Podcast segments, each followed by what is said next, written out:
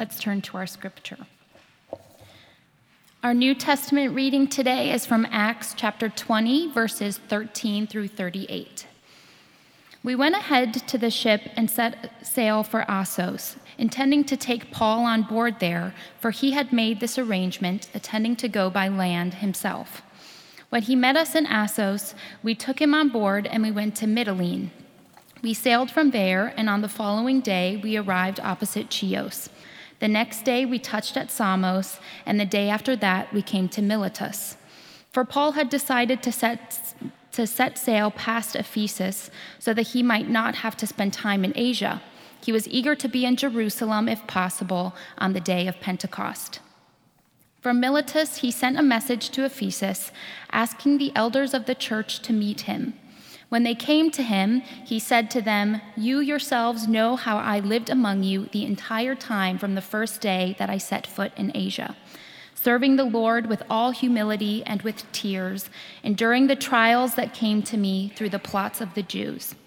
I did not shrink from doing anything helpful, proclaiming the message to you and teaching you publicly and from house to house, as I testified to both Jews and Greeks about repentance toward God and faith towards our Lord Jesus. And now, as I as a captive to the Spirit, I am on my way to Jerusalem, not knowing what will happen to me there, except that the Holy Spirit testifies to me in every city that imprisonment and persecutions are waiting for me. But I do not count my life of any value to myself, if only I may finish my course and the ministry that I received from the Lord Jesus to testify to the good news of God's grace. And now I know that none of you, among who I have gone about proclaiming the kingdom, will ever see my face again. Therefore, I declare to you this day that I am not responsible for the blood of any of you, for I did not shrink from declaring to you the whole purpose of God. Keep watch over yourselves and over all the flock, of which the Holy Spirit has made you overseers, to shepherd the church of God that he obtained with the blood of his own Son. I know that after I have gone, savage wolves will come in among you, not sparing the flock. Some, even from your own group, will come, distorting the truth in order to entice the disciples to follow them. Therefore, be alert, remembering that for three years I did not cease night or day to warn everyone without tears. And now I commend to you to, now I commend you to God and to the message of his grace a message that is able to build you up and give you the inheritance among all who are sanctified. I coveted no one's silver or gold or clothing. You know for yourselves that I worked with my own hands to support myself and my companions. In all this, I have given you an example that by such work we must support the weak, remembering the words of the Lord Jesus. For he himself said, It is more blessed to give than to receive. When he had finished speaking, he knelt down with them all and prayed. There was much weeping among them all.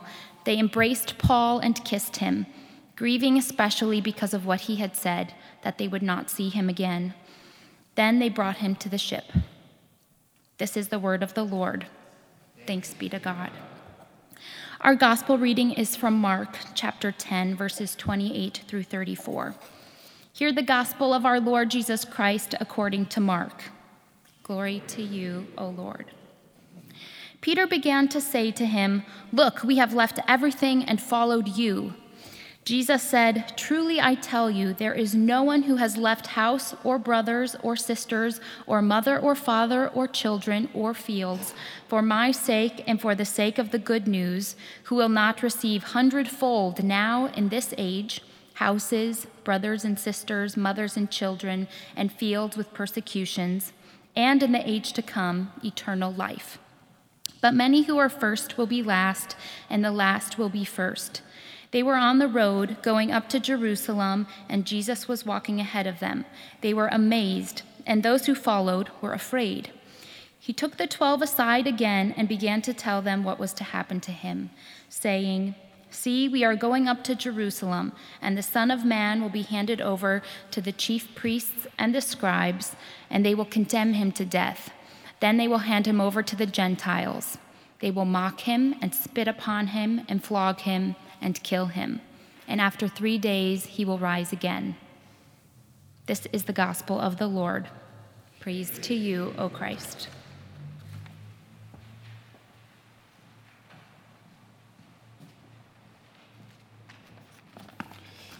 Would you pray with me? Gracious God, we thank you for your love for us. We thank you for your word of truth, for your spirit of life. And we thank you that you promise to be here with us today.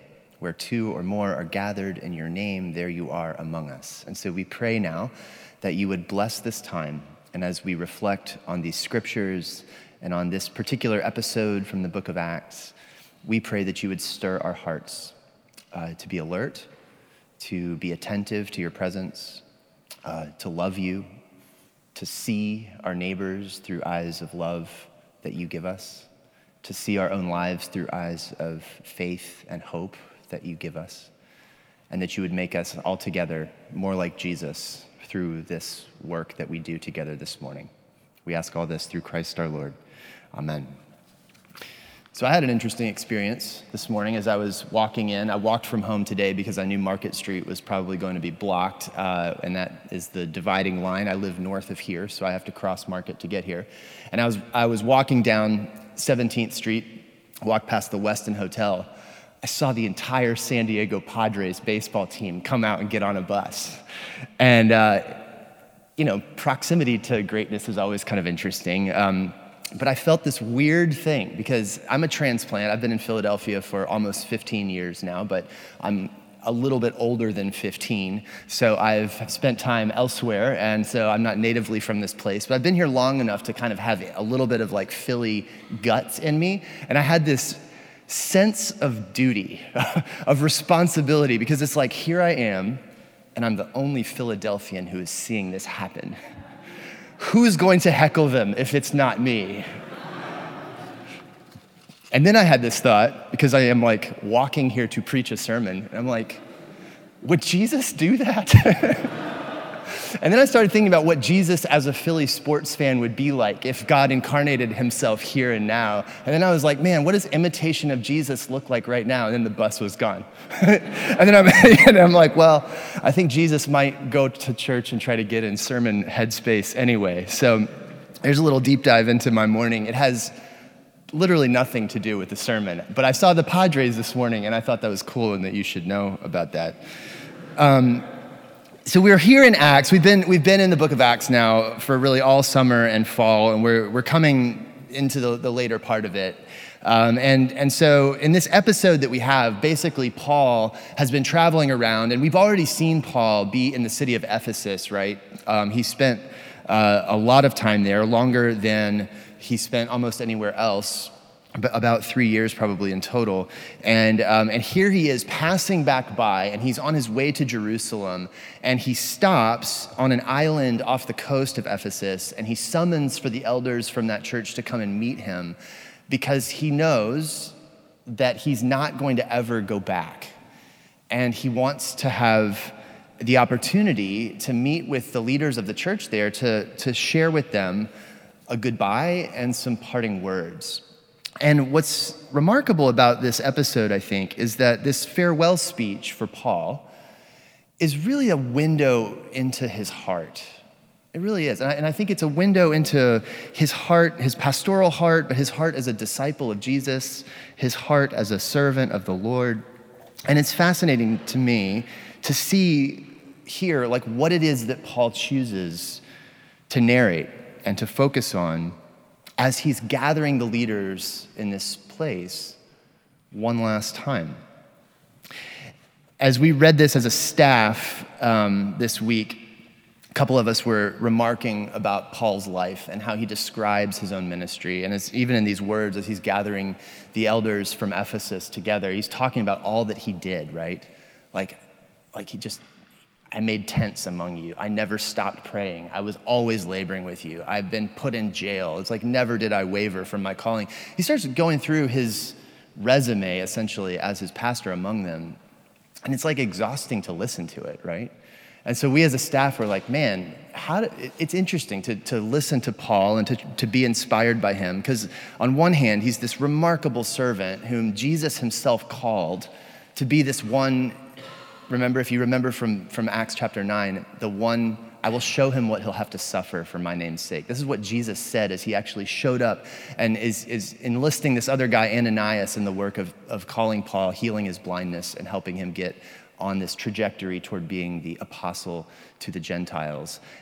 Paul was literally called by the risen Jesus himself, verbally, uh, and with this sort of out of body experience kind of extraordinary moment. And he's given this job of going and suffering and spreading the good news of Jesus in a very unique way and being an ambassador for Jesus in parts of the world that had never encountered anything like either Judaism in some places or certainly the gospel of Jesus. But here's Paul, this remarkably unique guy, and you read him and you're like, wow. In some ways, he's like this hero of the faith. And in other ways, you're like, I don't know if he has any work life balance at all. You know, you read, you read him and you're like, is this, like, do, do, we, do we get healthy patterns or boundaries from Paul at all? Because this guy is like a machine. And we started talking about um, the guilt of like, what is it? You know, we, we almost feel guilty as you read Paul because he's just such a kind of hero pastor. And you're like, man, I don't live up to that standard. If that's what faithfulness looks like, that just feels like a bar that I can't hit, or probably that you can't hit. And we started talking about what duty is, what expectation is, what our role as pastors or as even followers of Jesus in the world may be. But I found a really helpful commentary on this text from Willie James Jennings, where he talks about hearing Paul's words and what he chooses to focus on, and how Paul is choosing to focus on understanding his own pain through the story of Jesus. And he's choosing to focus on the love that he has for the people in that place, right? And how he desires their thriving. And he chooses to focus on what it would take for them to continue to take next steps of faith. And Jennings, as he gets into his commentary, he says, Look, there are two dangers of confusion as we listen to Paul here. One is we, as followers of Jesus, readers of the Bible, we might be prone to confuse the sacrifice because Paul is talking a lot about sacrifices that he himself has made. But Jennings says it's very important to recognize too, Paul does not confuse his own sacrifices with the great sacrifice.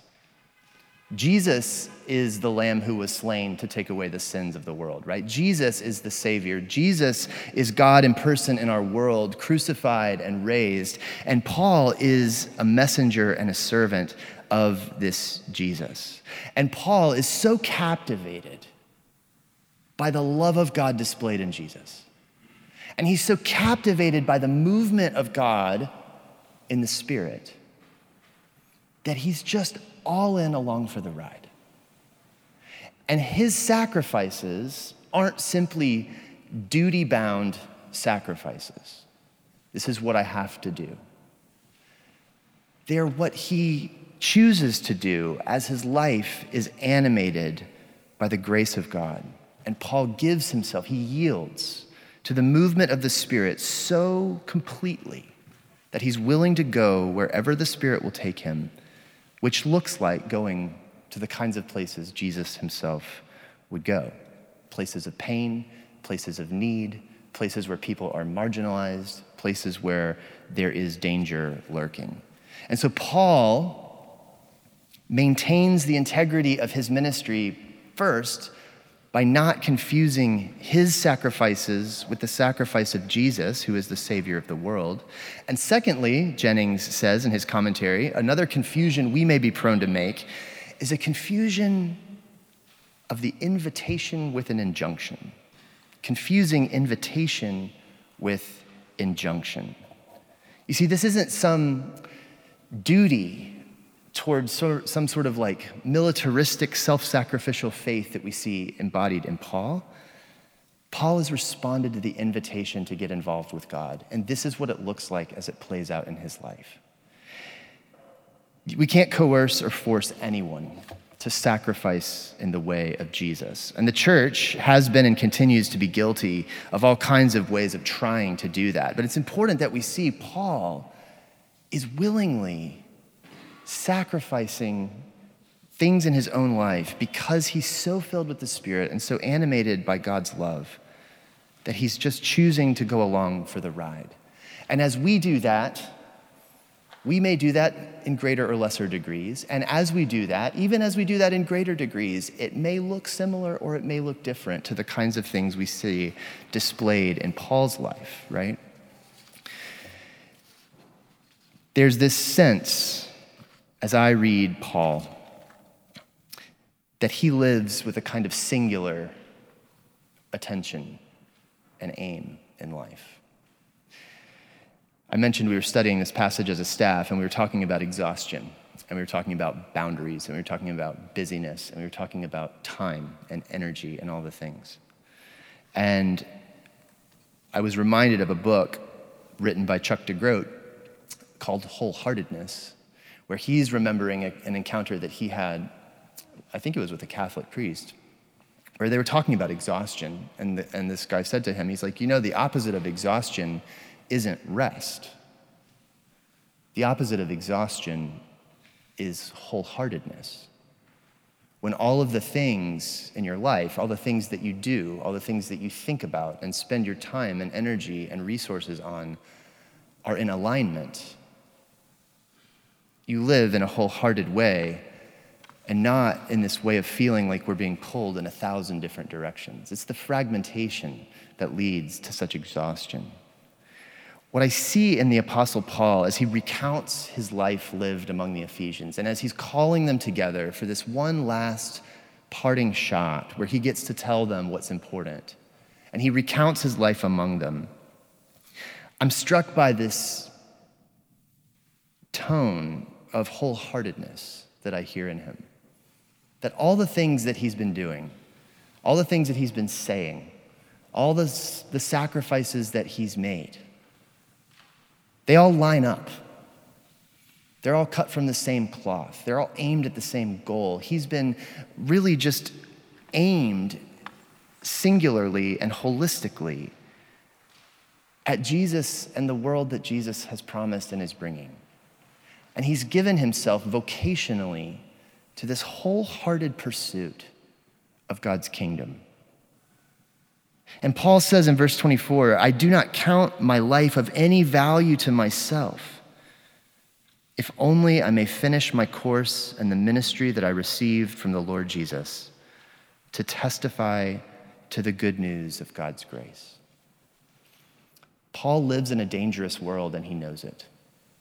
Paul lives in a world in which both empire and diaspora mark the world and shape it that he lives in. Empire, the world of Rome that's marked by power and its pursuits and control, right? Diaspora, the Jewish world from which he comes, where the Jewish people scattered through Rome are living a marginalized life together and from a place of fearful self protection are drawing firm boundary lines to try to keep a sense of self when it's always being threatened by the empire. And so, empire and its power plays, diaspora and its fear dynamics, these are the engines that are making the world run that Paul is living in. And here he comes, and he's driven neither by power nor fear, but by the Spirit. And he's coming embodying a way of life that is neither empire power life nor fear based self protection. He's coming as an ambassador of the risen Messiah one who's actually gone all the way into the belly of death and experienced its worst and then risen from it, which utterly neutralizes the empire's biggest tool, the threat of death.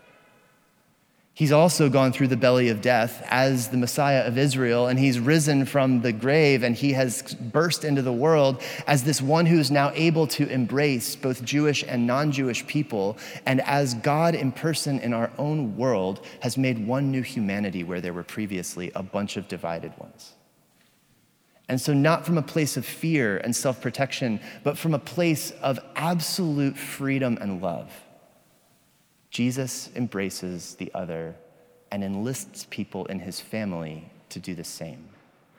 And Paul has been taking up that work, and he's been planting these little communities all over the known world at that time, telling them that your job as this new spiritual family is to practice this costly, otherworldly unity that doesn't play by the rules of either empire or diaspora.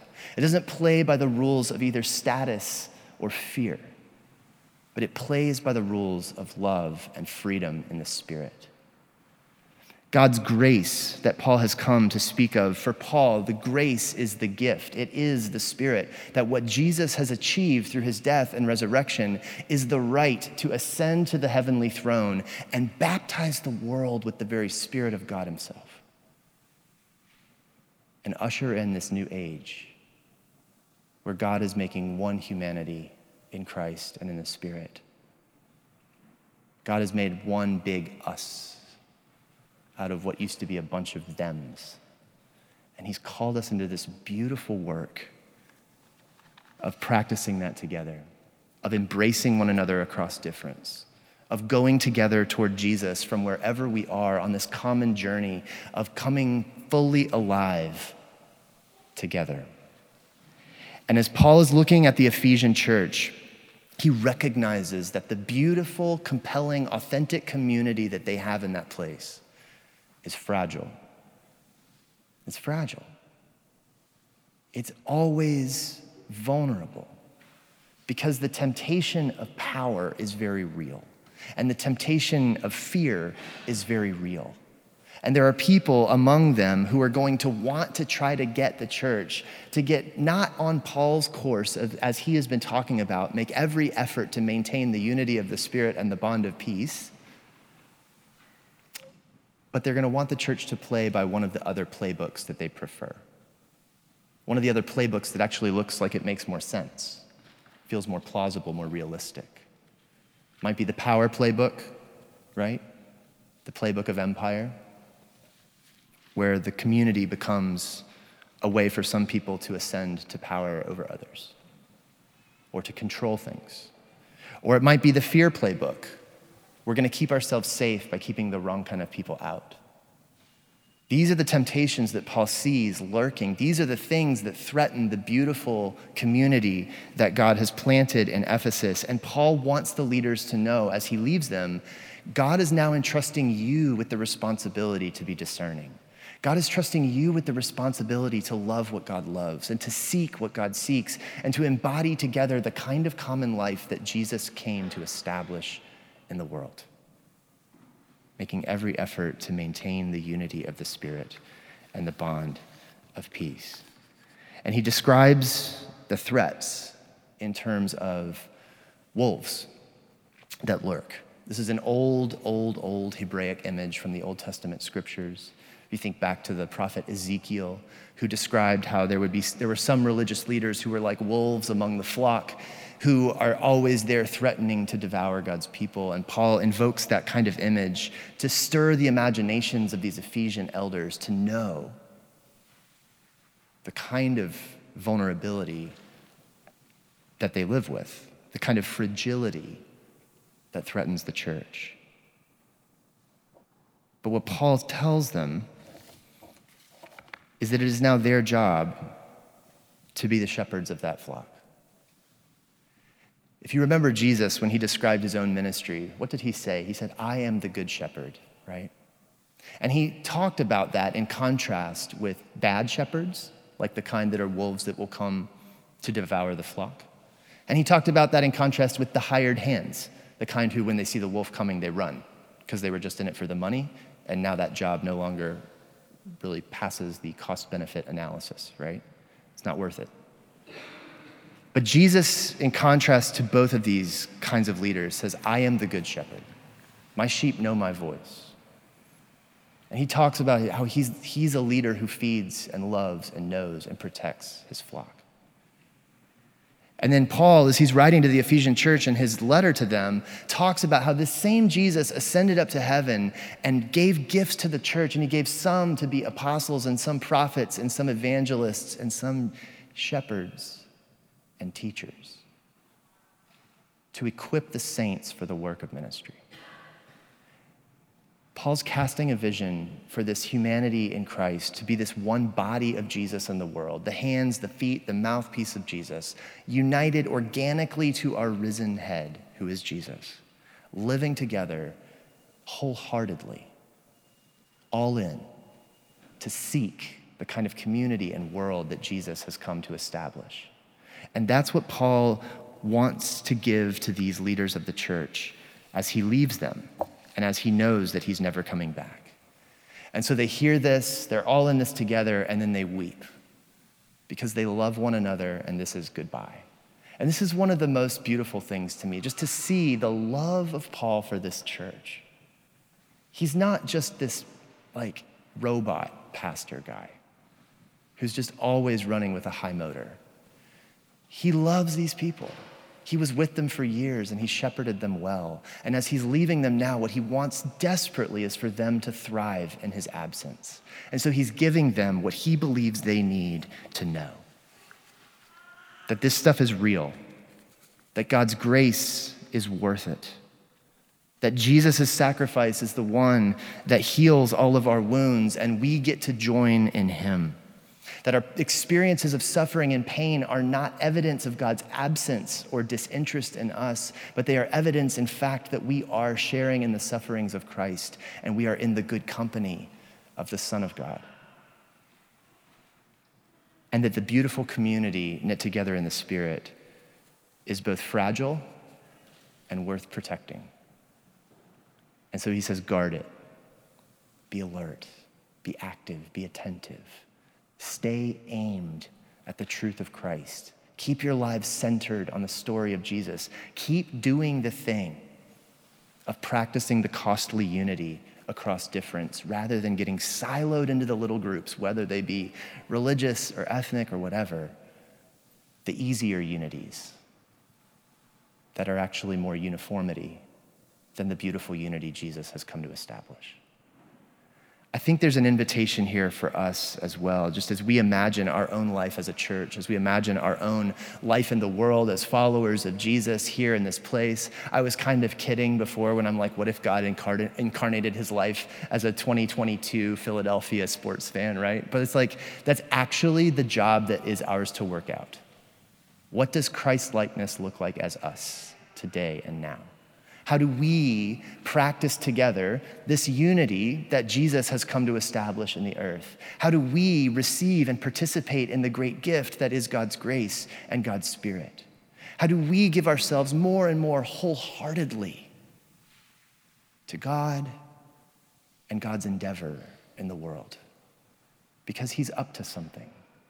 He's making all things new, including you and me. He's making a world that thrives. And he's calling us to join him, to get involved in this incredible work of renewing the entire world relationally, vocationally, spiritually. God is calling us to get involved with God. And that's an incredible privilege for us. And it's costly. But as we already mentioned, the opposite of exhaustion or fragmentation isn't just rest, it's wholeheartedness. And the invitation of Jesus, mimicked here in the invitation of Paul, is to surrender to his love and to give ourselves more and more completely to the one who holds our life, who sustains and comforts us, and who can actually do something about all the things that are wrong with the world, both inside of us and outside of us. God is here, His Spirit is here. Jesus is real. And He's given us the calling and the opportunity to embody in our life together a compelling witness to the truth of it. That's good for us, that's good for the world.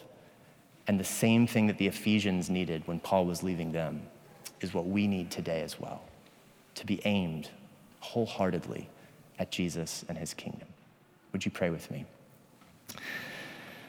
Our God, we thank you that you, you lead with love, and we can love because you first loved us. We thank you for Paul and his incredible ministry. We, we thank you for these stories from the book of Acts that we get through Luke and how they've been preserved for us and passed down as scripture. And we do pray that you would be speaking to us this morning and, and working deep into our hearts a real love for you and one another that is enduring and deep and willing to risk. We pray that you would give us the kind of faith that allows us to step forward into the world, not in self preservation, but in the self giving love that you live toward us with in Jesus. And we need your help for that. And so we pray for your grace, we pray for your wisdom, we pray for the power of your spirit to do a number on us and to make us new. Thank you for the great privilege that it is to be your family, and we pray that you would help us to be more and more like Jesus. Amen.